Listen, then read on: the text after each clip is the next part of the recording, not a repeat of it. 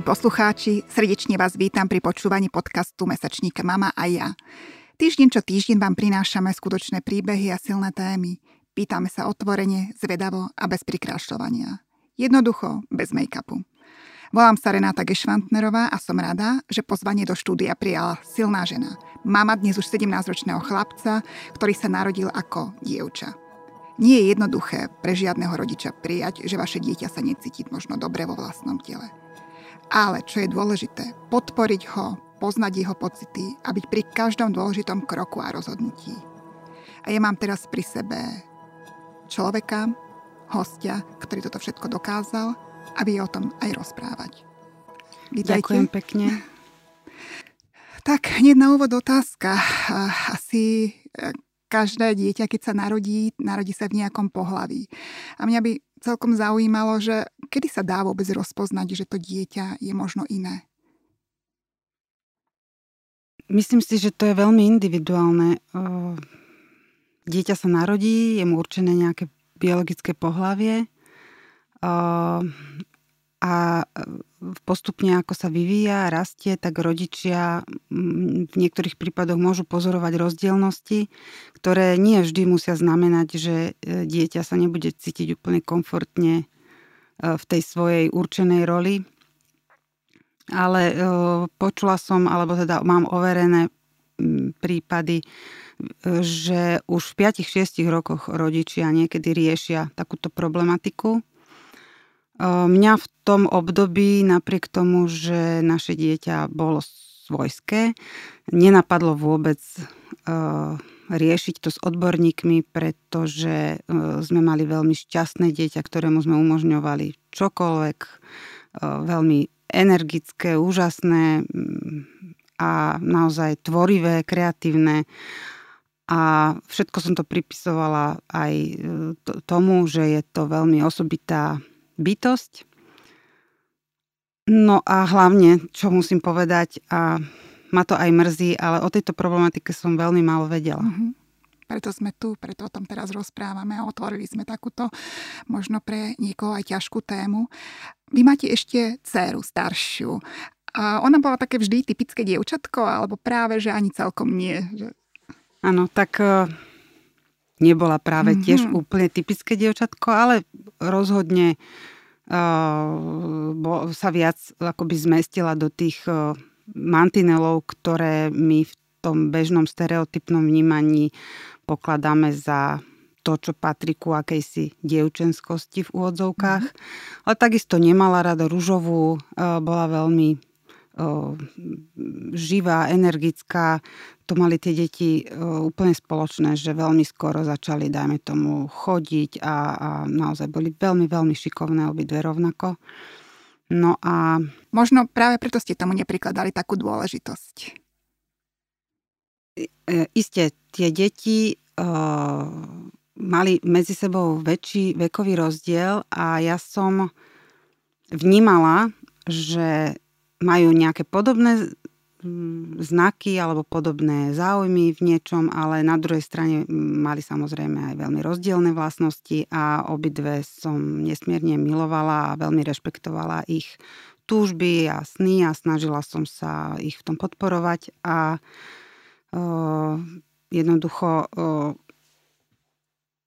Snažím sa teraz e, nejakým spôsobom vyjadriť tie rozdielnosti, ale pravdu povediac, neviem to teraz tak v rýchlosti vyjadriť, pretože to sú rôzne jednotlivé spomienky, ktoré mi vyvstávajú, ale možno takým typickým bolo, že uh, naše mladšie dieťa, náš, náš syn sa veľmi rád hral uh, počítačové hry bojové a mm. boli tam všetky také tie znaky, že uh, vlastne deklaroval takú tú chlapčenskú identitu tú... Uh, Silu, a my sme si to... Hej. Áno, veľ, dokonca sme ho niekedy tak volali, volali zo žartu uh, rôznymi, rôznymi uh, menami, ktoré si sam určil. Uh, hovorili sme, že má bojovú krv, že je to bojovník a uh, vlastne veľmi sa tešil, keď, keď mohol nejakým spôsobom tú chlapčenskú identitu deklarovať. A vtedy vám napríklad už napadlo? Na, napríklad tak, na karnevaloch a podobne. Mm-hmm. Skrátka, skrátka všetky príležitosti postupom času čoraz viac, kedy, kedy by napríklad sa mal obliecť do sukňa alebo podobne, tak absolútne odmietal. Dokonca e, by bol veľmi nešťastný. Pamätám si, že raz som mu chcela silou mocou prezliesť nejaké šaty na nejakú triednu besiedku a e, pokazil celú besiedku kvôli tomu všetkým svojim malým spolužiačikom, lebo to nezniesol a ja som bola sama z toho zmetená, že Mm-hmm. Samozrejme, mnoho detajlov v živote mi to mohlo napovedať, že by som... A ja som sa snažila čoraz viacej rešpektovať tieto jeho potreby. Bez toho, že by som, že by som ešte vedela nejak e, veľmi veľa o transproblematike alebo o problematike transrodových detí. Skrátka len preto, že som sa snažila rešpektovať jeho inakosť. Čiže jedna vec je rešpektovanie, to je úžasné, to málo ktorý rodič a mama vôbec zvládne. Druhá vec je napadne to mame, keď e, šije alebo vyberá to oblečenie na ten karneval, že to už možno môže byť aj problém? No určite pri tom karnevále alebo podobných mm. veselých príležitostiach so, by ma to vôbec nenapadlo e, z takéhoto uhla pohľadu, lebo uh, som videla, aké rád hráva hry a myslela som si, že to je skôr identifikácia s nejakými hrdinami z jeho buď počítačových hier alebo rozprávok a že vlastne to sú také jeho, to sú jeho vzory a tak ďalej. A, takže by som skôr, skôr povedala, že bolo aj veľa takých, dá sa povedať, drobných, intimných problémov, ktoré, ktoré e, niekedy som nebola ideálna mama z tohto hľadiska, že som naozaj nevedela, ako riešiť. Takže vlastne som sa potom, už keď sa blížila puberta, aj obratila na psychologičku. Ale vlastne tie problémy tá psychologička e, nevyriešila s tým, že ja som jej dala dôveru a takisto som nejakým spôsobom nekontrolovala dieťa, že o čom sa rozprávali a tak ďalej. Ale sama tá pani psychologička skonštatovala, že vlastne to nevie akoby pohnúť a potom som neskôr pochopila, že išlo o to, že e, dieťa jednoducho nemalo dôveru v túto konkrétnu pani psychologičku. Hoci ona bola, mm-hmm. ona bola úžasná, ona bola naozaj úžasná, ale vzhľadom na ten problém, jednoducho to dieťa ešte tiež nedozrelo do takého štádia, že by dokázalo prekonať tú hranicu a zdôveriť sa. Mm-hmm. A, to a to už bolo obdobie vlastne, teda aby som dopovedala, kedy ja som začala pociťovať e, čoraz e, silnejšie na základe prejavov dieťaťa, že niečo sa deje a niečo by som mala viac pochopiť, pretože som videla, že občas upadá do takých smútkov a depresí kedy sa to, táto téma u vás otvorila a akým spôsobom ste si vy získali tú dôveru svojho syna, aby vôbec začal o tom rozprávať, o svojich pocitoch, o tom, že sa necíti dobre ako dievča? Tak tu ma prvé napadá to, že naozaj som som si veľmi vážila, že mi to dokázal povedať alebo naznačiť, alebo teda bol to taký pekný, pre mňa zaujímavý, silný zážitok, ako sa to odohralo, ale ešte predtým, než sa tento zážitok odohral, tak bolo obdobie, kedy naozaj, ako som spomínala, upadal do takých stavov, kedy, kedy som mu akoby nerozumela, ale veľmi som chcela, tak som za ním občas prišla a snažila som sa nejakým spôsobom priblížiť, pohľadiť a poprosila som a ubezpečovala som, že nech to bude čokoľvek, že sa môže na mňa z dôveru obratiť. A toto obdobie trvalo nejakú dobu. Samozrejme, popri tom bola normálna rodičovská paralela, kedy dieťa, dajme tomu, mm, niečo spravilo lajdacky, tak som hrešila, alebo také normálne rodičovské veci, normálny život s, s dieťaťom tesne pred pubertou a v začínajúcej puberte. A takisto ešte možno treba spomenúť, že vlastne ten, ten príchod puberty súvisel aj s tým, že vlastne konkrétne v, tomto, e, v tejto problematike sa dá ľahko odpozorovať, že deti už nie sú také ochotné robiť niektoré veci, ktoré dovtedy nemali problém robiť, ako napríklad chodiť na plaváreň alebo podobne, mm. že už jednoducho nechceli sa ukazovať, mali s tým problém, uvedom, začínajú si uvedomať tie rozdielnosti tá silná príhoda, ten silný moment, ktorý som spomenula, bol taký, keď už vyeskalovali všetky také napätia rôzne, aj v rámci našich rodinných väzieb, tak naozaj som, som nakoniec napísala na papier niekoľko možností, z ktorých boli napríklad jedna cítiš sa ako chlapec, alebo cítiš sa ako dievča, ale páčia sa ti dievčatá. A myslím, že to boli tri alebo štyri možnosti a poprosila som, nech mi teda aspoň ukáže, ktorá to je, keď to nedokáže akoby vysloviť. Ja som videla, že mi to chce povedať, ale že sa zároveň bojí to povedať a že možno, že aj s tou formuláciou má problém. Ja som sa to snažila tam napísať naozaj úplne veľmi jednoducho a ukázal mi. A v tom momente a okamžite som naštartovala a snažila som sa ho ubezpečiť, že to je v poriadku a že som rada, že sa mi zdôveril a začali sme hľadať pomoc a hneď sme to začali vecne riešiť. A tento moment bol dôležitý aj v tom, že uh, myslím, že uh, sme nastavili akúsi komunikáciu medzi nami, ktorá v tejto rovine bola vždy vecná a do veľkej miery s dôverou sa dokázal obratiť na mňa, aj keď nezveroval sa s, so všetkými svojimi pocitmi a myšlienkami. To, to zďaleka nie. To by sme ani od normálneho tínežera nemohli očakávať. Ale e, bol to taký moment, taký prelomový moment o tej dôvere. Mm-hmm. Pri trázrodových deťoch sa aj hovorí, že je veľmi dôležité, aby oni dospeli do toho štádia poznania alebo pomenovania svojho nazvime to statusu, sami, aby neboli k tomu dotlačení rodičmi, aby ste to krásne nechali dozrieť a to je úžasné aj s tým, s tým papierikom a s týmito možnosťami. To je, to je možno aj taký návod pre iných rodičov, ktorí si nie sú istí celkom. Ako ďalej reagovalo okolie, lebo vy ste to dokázali spracovať, ale s vašim synom prichádzali do kontaktu aj ďalší. No, ja by som to ešte takto nepreskočila, Aha. že akým spôsobom som to ja dokázala spracovať. Ja som bola na strane môjho dieťaťa, ale najväčší problém pre mňa bol, že okamžite som sa dostala do takého stavu, kedy som ne, mala neustále obrovský strach o svoje dieťa. Mm. A ten strach bol naozaj, naozaj veľký. Ja som nemohla spávať a veľmi som sa trápila a všetky možné, zrazu som začala vnímať signály, všetky homofobné našej spoločnosti, reakcie určite. v našej mhm. spoločnosti Čiže a tak ďalej. Takže uh, tým, že ja som sa sociálnej problematike venovala z istých uhlov, iných uhlov pohľadu uh, aj mimo týchto vzťahov v rámci uh, našej rodiny a môjho syna, tak som tak som vedela, že to v našej spoločnosti nie je mm, jednoduché. Že to je ťažká cesta, ktorá ho čaká. Takto vyhľadali ste nejakú pomoc? E, radili ste sa, že ako správne, ako pristupovať? Áno, a preto, a preto najprv som sa chcela poradiť aj ako postupovať, aj z pohľadu toho uh, okolia.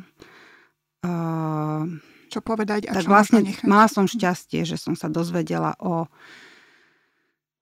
transfúzii, ktorá fungovala v Bratislave, kde mm, keď sme sa dohodli na stretnutí, nás e, prijala Romina Kolárik a neskôr sme komunikovali aj s Kristianom Havličkom. A ja ako matka takisto som potrebovala podporu, tak potom ešte s Katarínou Franekovou. Tých si dovolím menovať, lebo sú to teda mediálne známe osoby a naozaj im za veľa vďačím a chcela by som im týmto vzdať aj akýsi hold.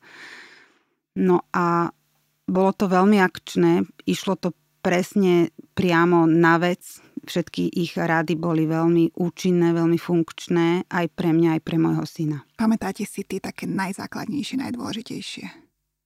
Myslím si, že e, čo bolo pre mňa také náročné, bolo, že už hneď ako sme mali výjsť prvýkrát z tej poradne, tak mi dali úlohu, že ho mám oslovovať v mužskom mm-hmm. rode a hoci som chcela, išlo mi to ťažko, ťažko. pretože inak pracuje hlava, inak jazyk, a tie rečové nejaké podvedomia, povedomia.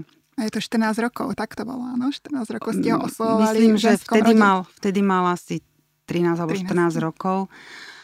A bolo to naozaj náročné, tá, tá jazyková otázka, ten zvyk. je to veľmi dôležité pomenovávať tým zámenom správnym, hej, vo všetkých tých e, skloňovaných vetách a niekedy naozaj, keď e, len tak potrebujete niečo povedať, že si to aj neuvedomujete, že vlastne e, použijete ten iný rod, tak to, toho dieťaťa sa to veľmi dotýka, veľmi citlivo ke, e, to vníma. Od momentu, keď už e, vlastne akoby sa mi zveril, tak očakával, že ja automaticky budem, respektíve aj každý, kto sa o tom dozvie, reagovať na ňo ako na chlapca aj v tom rečovom prejave. Ale to nebolo také jednoduché tak to verím. Ale dnes sme chvíľku boli spolu, cestovali sme spoločne do štúdia autom a ani raz ti nepovedali v ženskom rode. Stále Určite to, to už absolútne nie. Mm. To ja um, nemám absolútne s tým problém. Ja som už vtedy veľmi chcela, len hovorím, že nie je to také jednoduché. Možno niektorí ľudia sú flexibilnejší a dokážu to spraviť lusknutím prsta alebo zo dňa na deň, ale ja som nebola taká šikovná ale naozaj som sa snažila a dôležité bolo, že aj keď som sa pomýla, tak som sa vždy ospravedlnila alebo snažila som sa to vysvetliť, že prečo sa tak stalo. Pretože naozaj to bol taký ten moment, kedy už to dieťa automaticky očakáva to plné pochopenie. Tej situácie. Pretože ono vlastne žije v tej mužskej roli a v to, s tou psychikou, alebo teda možno v opačnom prípade v ženskej, hej, keby išlo opačný prípad. Ale ja som sa to dozvedela, pre mňa to bolo čo aj niekoľko týždňov alebo možno mesiacov, si presne nepamätám, ako, aké boli tie časové rozmedzi, akým sme sa dopracovali do tohto bodu, ktorý spomínam. Uh-huh. A ja sa to teraz tak predstavujem, že prišli ste z Bratislavy domov a teraz ste povedali celej rodine, že toto je mm, Johan a budeme ho oslovovať v mužskom rode? Asi nie.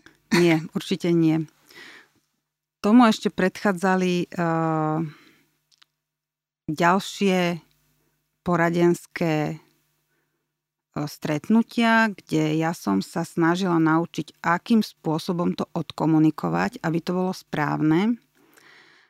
Ale nielen pred členom rodiny, ale aj voči môjmu dieťaťu. A snažila som sa dodržať rady, ktoré mi dali. Základná rada bola, že odkomunikovať to s tými ľuďmi, ktoré si bude želať moje dieťa. Že najdôležitejšie je to, aby som o jeho identite nehovorila bez neho, ale vždy, aby on mal nad tým tú moc, že komu sa to povie a prezradí. Hm. A vlastne vybral si jednu sesternicu, ktorá mal výborný vzťah. Samozrejme okrem sestry svojej, s ktorou má nadštandardné, vynikajúce vzťahy, tak si vybral z tej širšej rodiny, ako by som to nazvala, jednu svoju sesternicu. Ja ale teda na úvod musím povedať, že ja mám vynikajúcu rodinu a máme vynikajúce, a dá sa povedať, možno dovolím si tvrdiť tiež nadštandardné, veľmi dobré vzťahy a toto pokladám aj pre moje dieťa za veľmi dobrú situáciu, šťastnú situáciu v jeho živote.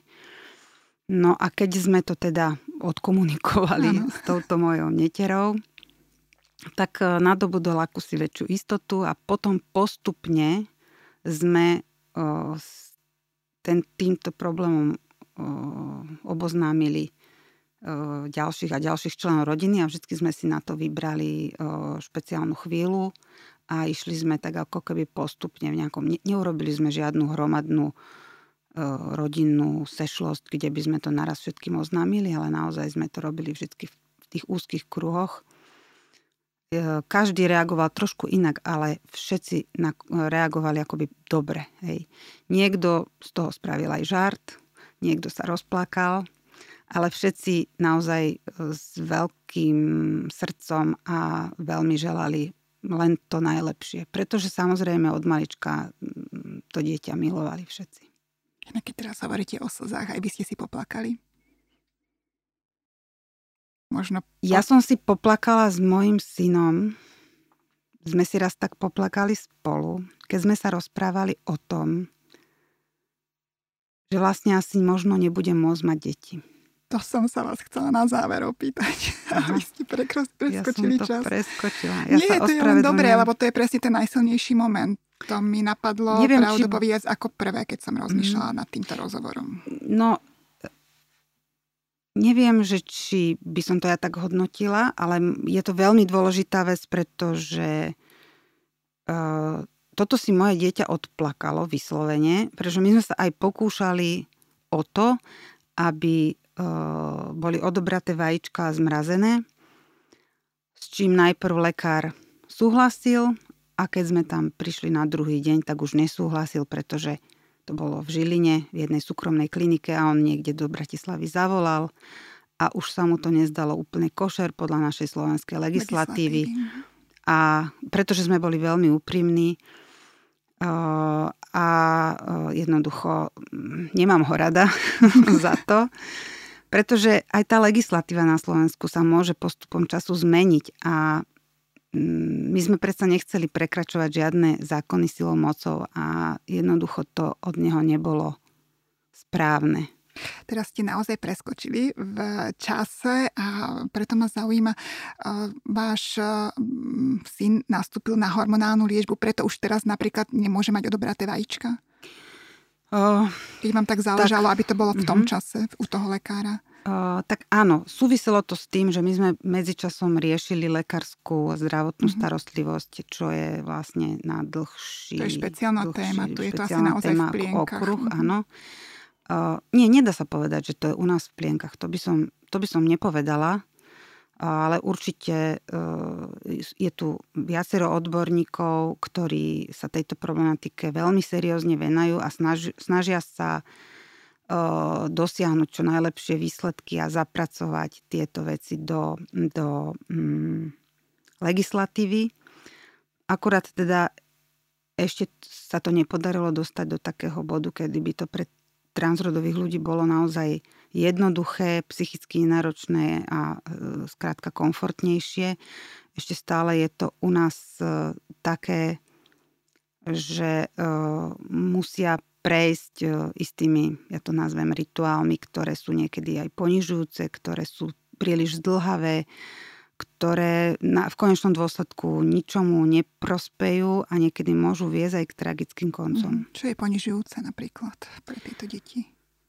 Je ponižujúce napríklad, ak preto, aby dieťa malo určenú nejakú diagnostiku, tak nestačí, aby si posedelo v ordinácii, ale v niektorých prípadoch musí byť zavreté na psychiatrii, kde ho skúmajú Pritom mm, moje dieťa je vysoko inteligentné a, mm, a tak ďalej. Ďalej ponižujúce je aj to, ak niektorý z lekárov, ktorých akoby určuje tento postup, reálni, e, nie sú dostatočne korektní a prekračujú svoje hranice a kompetencie a dávajú otázky, ktoré sa ich netýkajú. A to je napríklad, ak endokrinolog sa začne pýtať na sexuálnu orientáciu a podobne. Čo sa takto ťažko vysvetľuje, ale chcela by som povedať, že moje dieťa je mm, chlapec, ktorý splňa všetky stereotypné predstavy o mužoch. Ale môže sa stať, že, eh, a nie, že môže sa stať, jednoducho to tak je, že eh, transrodoví ľudia sú tak ako všetci ostatní ľudia môžu mať aj inú sexuálnu orientáciu, než takú, ako očakáva väčšinová spoločnosť. A to ich eh, potom handicapuje.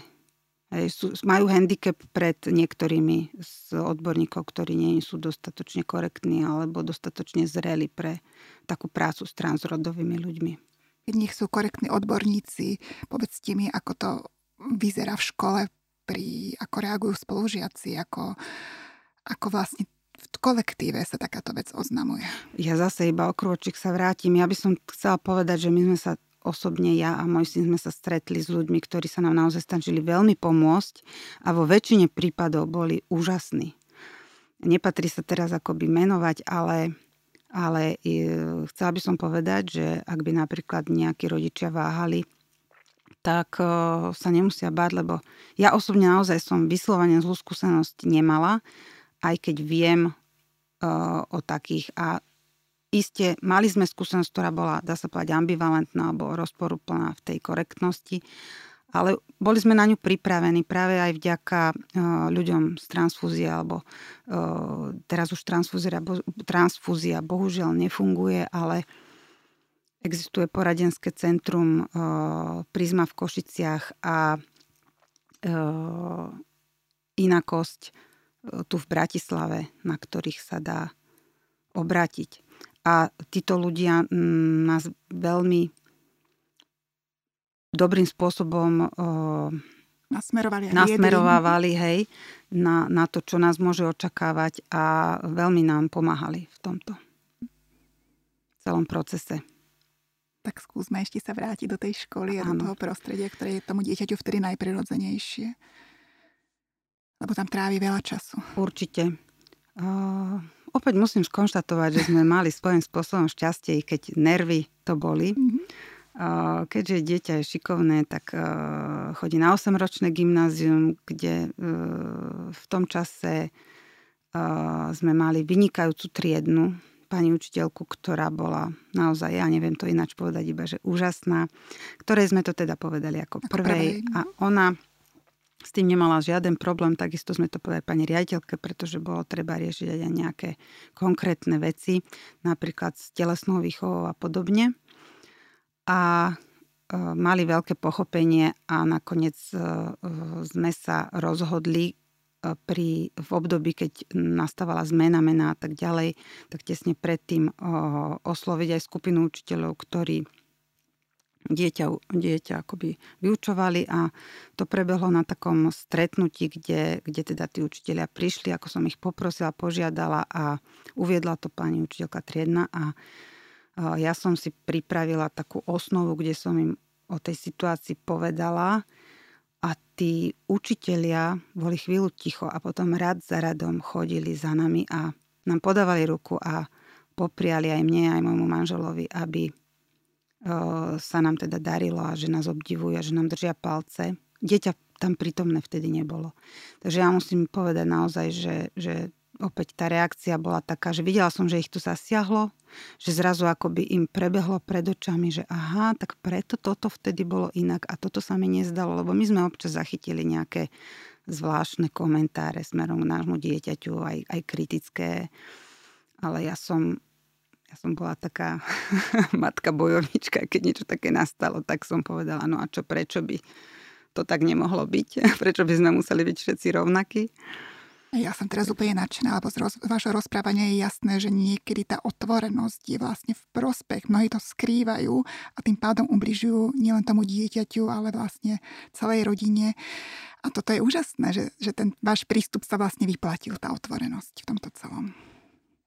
No ono treba nájsť asi takú správnu mieru v každom tom prípade individuálne. Každá rodina je iná a vlastne aj tá e, dynamika vlastne e, vzájomných vzťahov, dajme tomu aj tej škole, môže byť iná. Takže by som určite neodporúčala opakovať naše postupy. A potom treba povedať, že pre transrodové deti je veľmi dobré byť v takej pozícii, keď čo najmenej ľudí vie o tom. Čiže je tam veľmi prirodzené to, že deti sa snažia napríklad zmeniť školu alebo prostredie a poznám viacero prípadov, že sa jednoducho riča presťahovali, kde ich dieťa začalo žiť v tej druhej Malej, roli mm, na novo. Že to bolo jednoduchšie pre a že, Áno, že psychicky to bolo jednoduchšie. Uh, takže um, nie z týchto dôvodov, ale možno z iných, že, um, že v tom, tom nešťastí nášho dieťaťa, že uh, malo pocit, že niektoré veci nebude môcť v živote dosiahnuť, takže aspoň by veľmi rado dosiahlo vynikajúce vzdelanie malo túžbu ísť do zahraničia študovať na úplne nejakú úžasnú školu, tak sme potom sa snažili vyriešiť túto túžbu a dala som do toho všetky sily, aby, aby som mu to umožnila. Tak, tak sme ho podporili, aby išiel študovať do zahraničia. Vy tým, že fungujete v eh, komunite ľudí, ktorí sa o tomto veľa rozprávajú, eh, stretávate sa s tým, že niektorí rodičia v našej spoločnosti majú aj taký ten skôr pocit hamby, že nepodporia to dieťa, lebo majú pocit, že to je trošku ako keby hamba celej rodiny? Dá sa, dá sa tomuto nejak predísť? Alebo... Ja sa priznám, že osobne viem len o jednej rodine, ktorých teda ja aj poznám v Žiline pretože ich dieťa je priateľ s mojim dieťaťom a skrze moje dieťa som nehávala odkazy, že rada pomôžem a rada sa porozprávam. A tí rodičia sú zatiaľ v takom štádiu akoby asi pozorovania takej tej snahy o tú akceptáciu, ale nejakým spôsobom tomu dieťaťu ani neubližujú, vo všetkom ho podporujú. Je, ako, myslím, že má kvalitné rodinné zázemie. A len ešte myslím, že potrebujú tí rodičia mm, lepšie pochopiť celú tú mhm. problematiku alebo sa s tým nejako vyrovnať. Prepačte, ja som teraz potrebujú vlastne... Viac času. Potrebujú viac času. Je to veľmi individuálne, mm-hmm. ako, ako sa toto vyvíja. Dá sa povedať, že ja mám takú profesiu, kde som trošku slobodomyselná mm-hmm. možno, alebo ak by som to povedala, takisto poviem príklad, môj otec je s mojou mamou sú rodičia, ktorí, ktorí e, naozaj, ja som sa nemusela nikdy bať sa im zveriť s akýmkoľvek problémom, hoci teda moc som sa im nezverovala, ale vedela som, že v nich mám plnú oporu. A toto som chcela, aby mali aj moje deti u mňa. Moje deti sa mi málo zverujú, ale myslím si, že vedia, že keď na to príde, tak môžu prísť za mnou takmer čímkoľvek. Mm, to je najdôležitejšie a hlavne v úlohe mamy to je asi alfa a omega. V 15 rokoch dostane dieťa občianský preukaz. Váš syn už mal tam mužské meno. Aká je cesta vôbec pri zmene? Dlhá. Toto bola naozaj asi jedna z najnepríjemnejších eh, vecí, ktorú sme museli prekonávať, pretože eh, na jednej strane sme potrebovali vyriešiť na čas všetky náležitosti okolo občianského preukazu, pretože ako som spomínala, tak Johan sa snažil dostať na zahraničné štúdium, kde veľmi úspešne spravil teda príjmacie skúšky, ktoré boli pomerne náročné a teda bola to, dá sa povedať, excelentná škola, nakoniec aj dosť dráha a tak ďalej. No a to malo náväznosť práve na to, že už by sme potrebovali všetky doklady mať vybavené. A tak sme mm, chodili na tú matriku na čas, lebo tam sú tiež určité časové súvislosti, kedy sa môže začať vybavovať občianský preukaz a nový pas. Takže sme potrebovali aj nový rodný list a tak ďalej. Všetko sa to vybavovalo na okresnom úrade.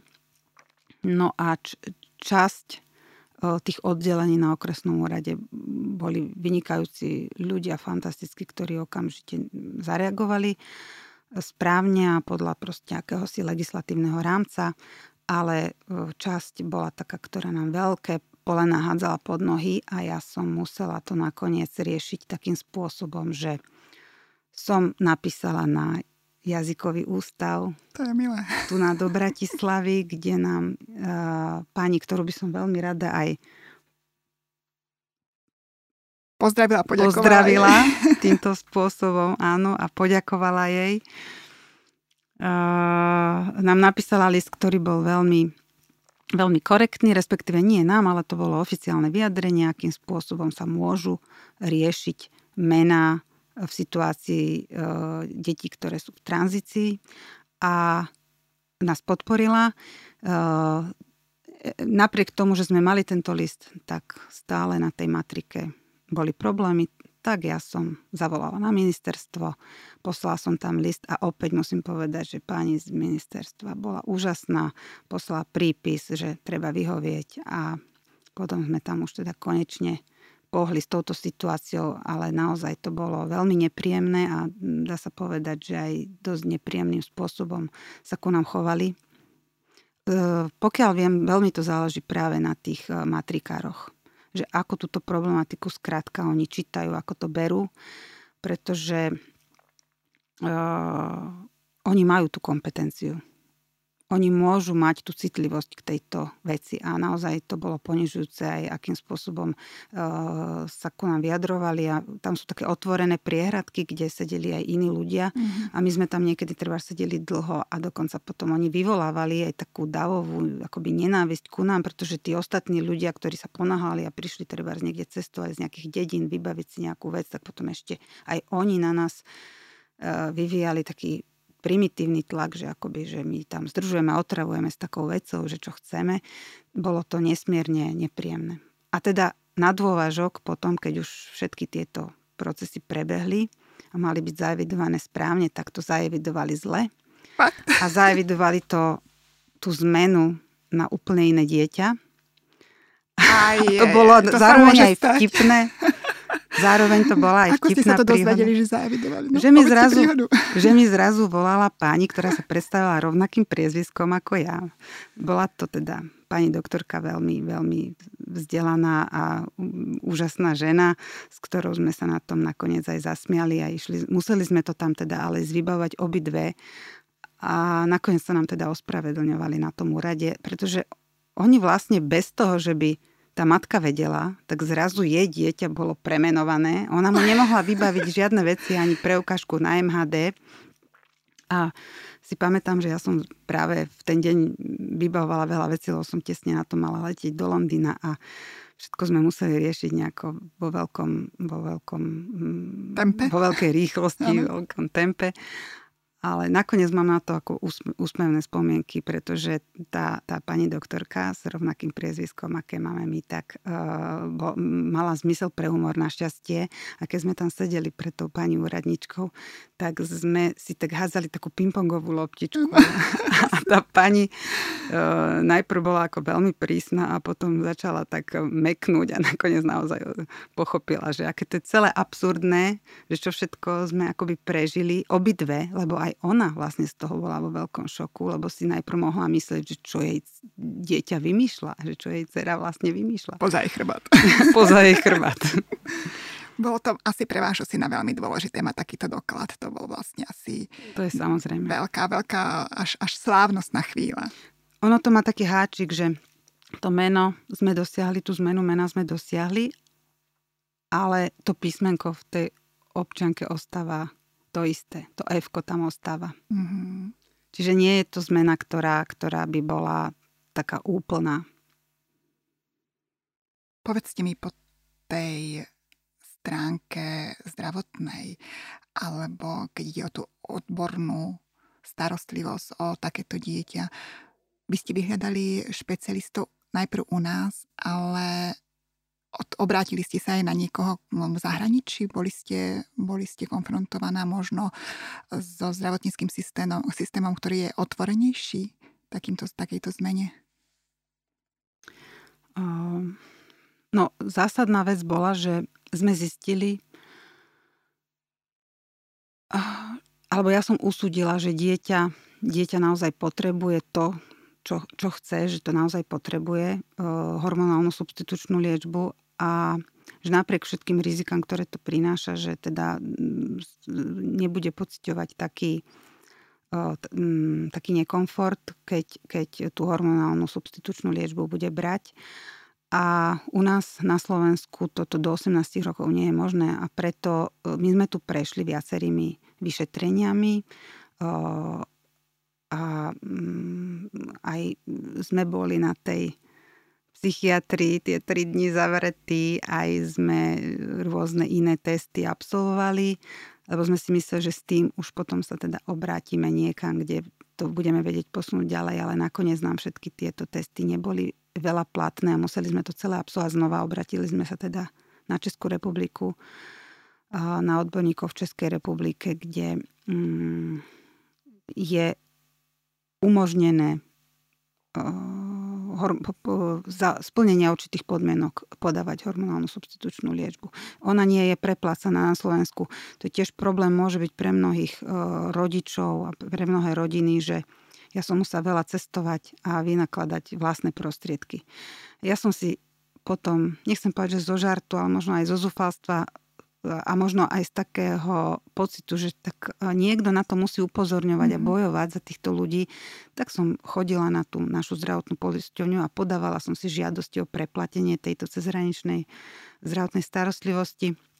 Ale samozrejme, ak tam bolo napísané, že, že žiadam o návratku 2000 českých korún, lebo som vynaložila na lieky, na cestu, na to, na to, tak, alebo teda na to, že som tam musela samozrejme aj platiť to vyšetrenie, tak e, mi prišlo napríklad 5,50 eur alebo podobne. E, takú zbierku som si robila e, nie preto, že by som potrebovala toľko tých papierov a toľko strácať čas, ale aj mala som pocit, že, že aby aj oni videli, aký si ten tlak z dola. Mm-hmm. Že, že takáto problematika tu je a že ju treba riešiť zo všetkých strán. Ako máte skúsenosť s Českou republikou a s odborníkmi tam? Uh, moje dieťa nemalo žiaden problém ani s jedným z nich, tak pred, mož, mohla by som mm-hmm. konštatovať, že dobrú, teda až na nejaké detaily, ktoré mm, vzhľadom na to, že nakoniec všetky naše požiadavky boli naplnené, nemôžem, nemôžem nejako inak teraz skonštatovať. Je tam jedna pani, ktorá je, myslím, že môžem menovať, je to pani doktorka Fivková, ktorá je veľmi skúsená citlivá osoba a mm, mm, ona jednoducho nakoniec nás e, nasmerovala aj na svojich kolegov e, a postupne sme teda mohli sa posúvať ďalej. Ako sa nastavuje takáto hormonálna liečba? Čo to urobí aj po fyzickej, ale určite aj po tej psychickej stránke s tým dieťaťom? Tam tie zmeny asi ste videli, cítili.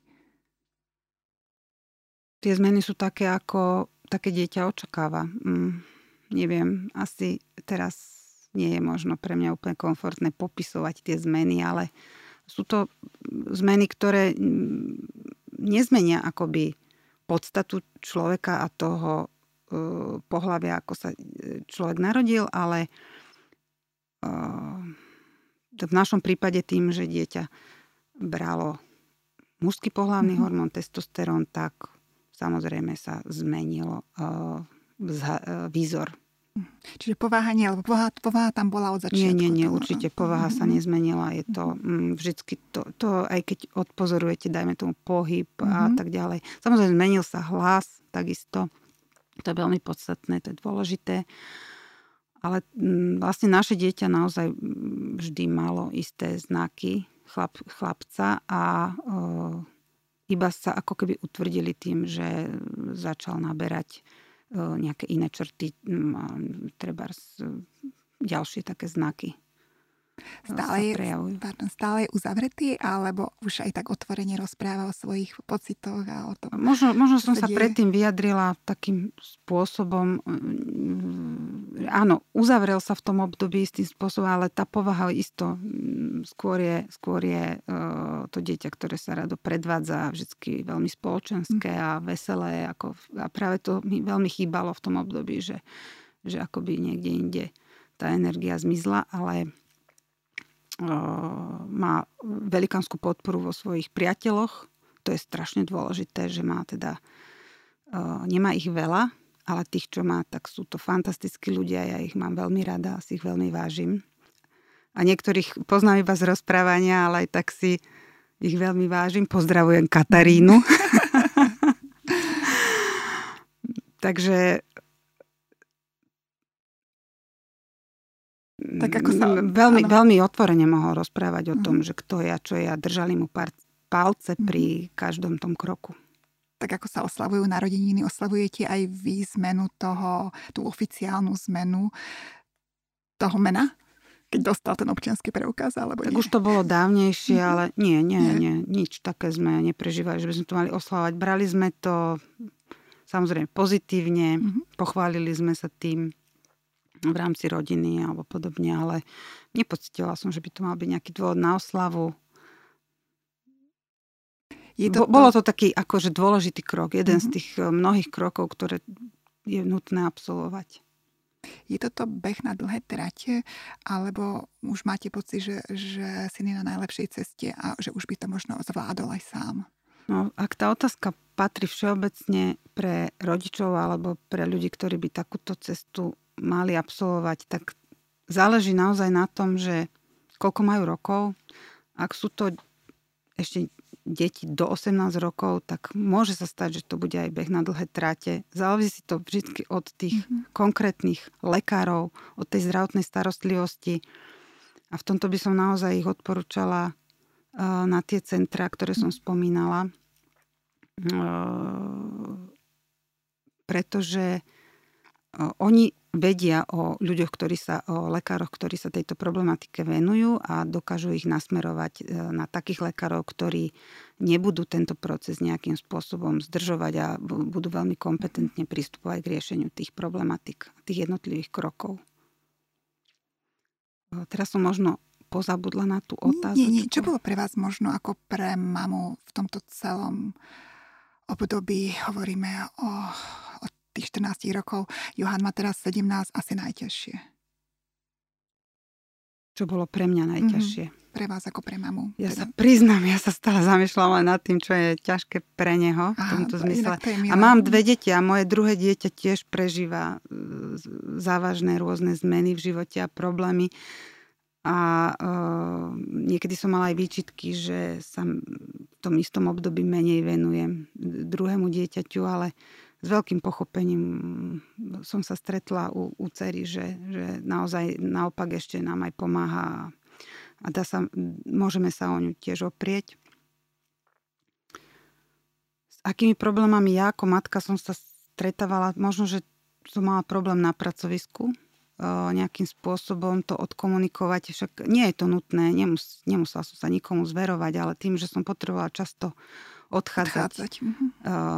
Na, na, kvôli teda zdravotnej starostlivosti pre môjho syna, tak som sa zverila a mm, potom som v tom bola taká akási možno stoická alebo tvrdohlava som si povedala, že nebudem to nikomu hovoriť, pretože však moje dieťa to nepotrebuje ani. Ale vždy som ho, ho informovala, že komu som to povedala, komu nie. A nakoniec u tých, u koho som to povedala, mám aj podporu. Podporu. Tie Takže... reakcie neboli vždy len také, ako v tej škole, povzbudivé a, a pozitívne, boli aj také, ktoré vás zaskočili? Ja som nemala osobne žiadnu zlú mhm. skúsenosť. Skutočne, uh, nemala som žiadnu zlú skúsenosť, že by niekto reagoval zle. Naopak, moji blízki priatelia, tí sa dokonca, jedna moja veľmi blízka priateľka sa dokonca rozplakala, keď sa to dozvedela, ale z takého skôr empatického hľadiska, že akože to musím prežívať a že také úžasné dieťa to je a že čo sa mu to hm. stalo.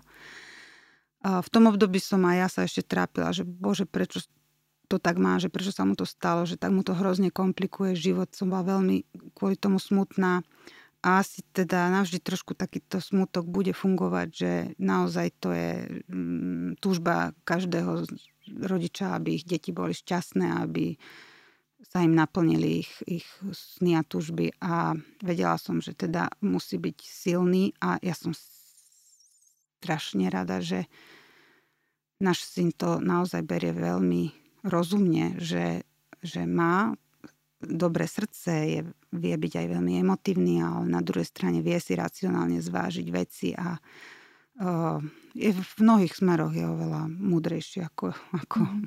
ja alebo môj manžel.